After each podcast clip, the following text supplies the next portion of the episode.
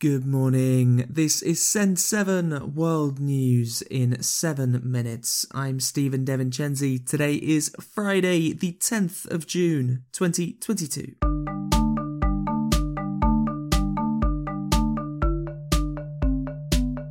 Starting in Europe today, in Ukraine, Russian backed separatists have given the death sentence to three foreign men who were fighting with Ukraine against the Russian invasion.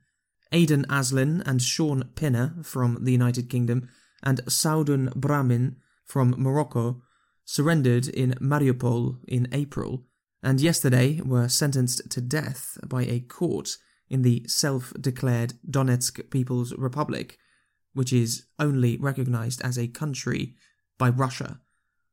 The Donetsk People's Republic has controlled parts of the Ukrainian Donetsk region since 2014, and one of the reasons that Russia gave for starting its invasion in February was to liberate this republic and the Luhansk People's Republic, which is also only recognized as a country by Russia. The three men have been called mercenaries by Russia despite all three men officially being part of the Ukrainian army.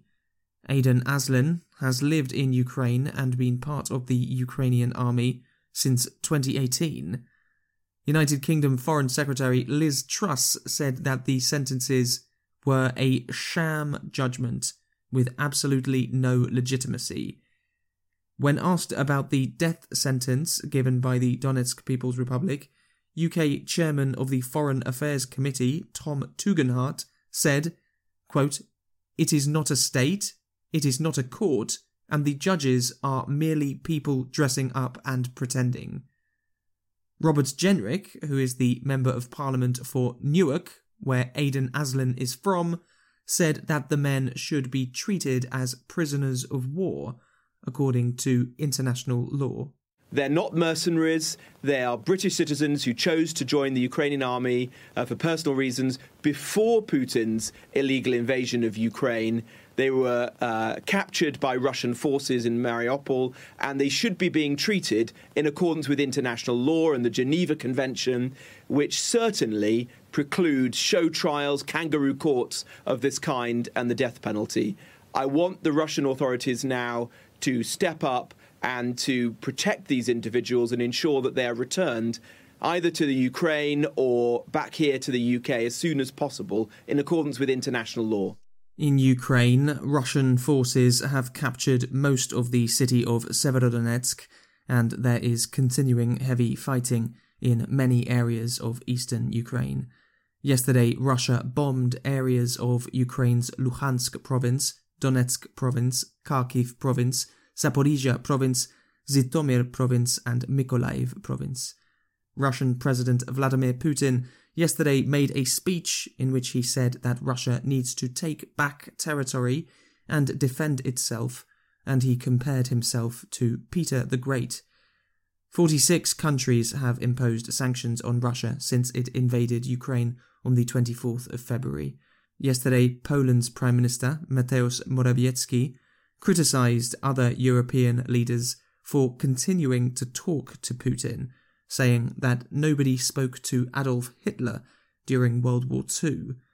Over 7 million refugees have left Ukraine since February, more than the population of Bulgaria. In Spain, thousands of people have been evacuated during a wildfire in the southern region of Andalusia. Asia Thailand has relaxed its laws on marijuana.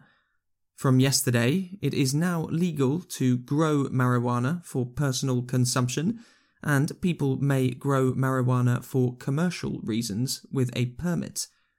Thailand legalized marijuana for medical reasons in 2018. Yesterday, Prime Minister Prayut Chan-o-cha said that smoking marijuana in public places and smoking while driving is still illegal. In Sri Lanka, Basil Rajapaksa, Member of Parliament and former Finance Minister, has resigned from Parliament. Basil Rajapaksa is a brother of President Gotabaya Rajapaksa.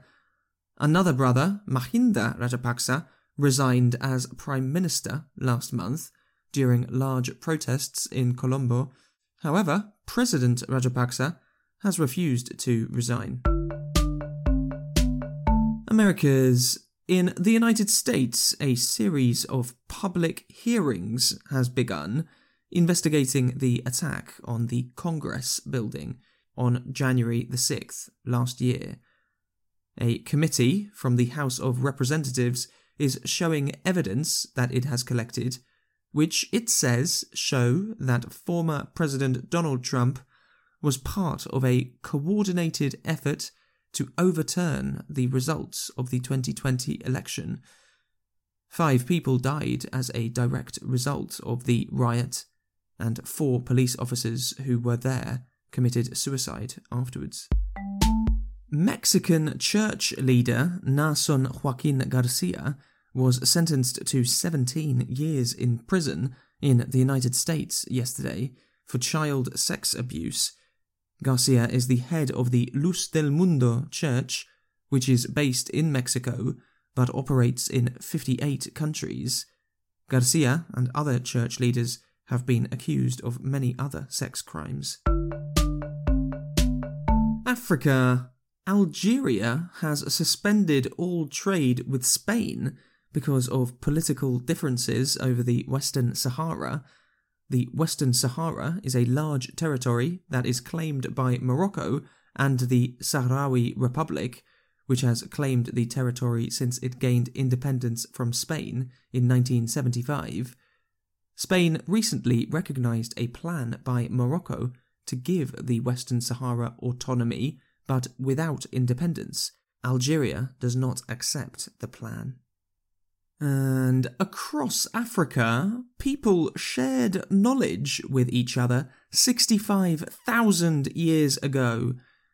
A study by an international team of scientists has found that a stone tool was made with exactly the same shape across large areas of southern Africa, showing that there was long distance social connection between people.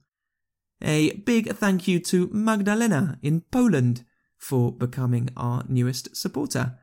If you enjoy Send 7, then you can become a supporter at send7.org slash support. Supporters can read the transcripts of every episode. I'm Stephen Devincenzi. Have a great weekend, and I will see you on Monday.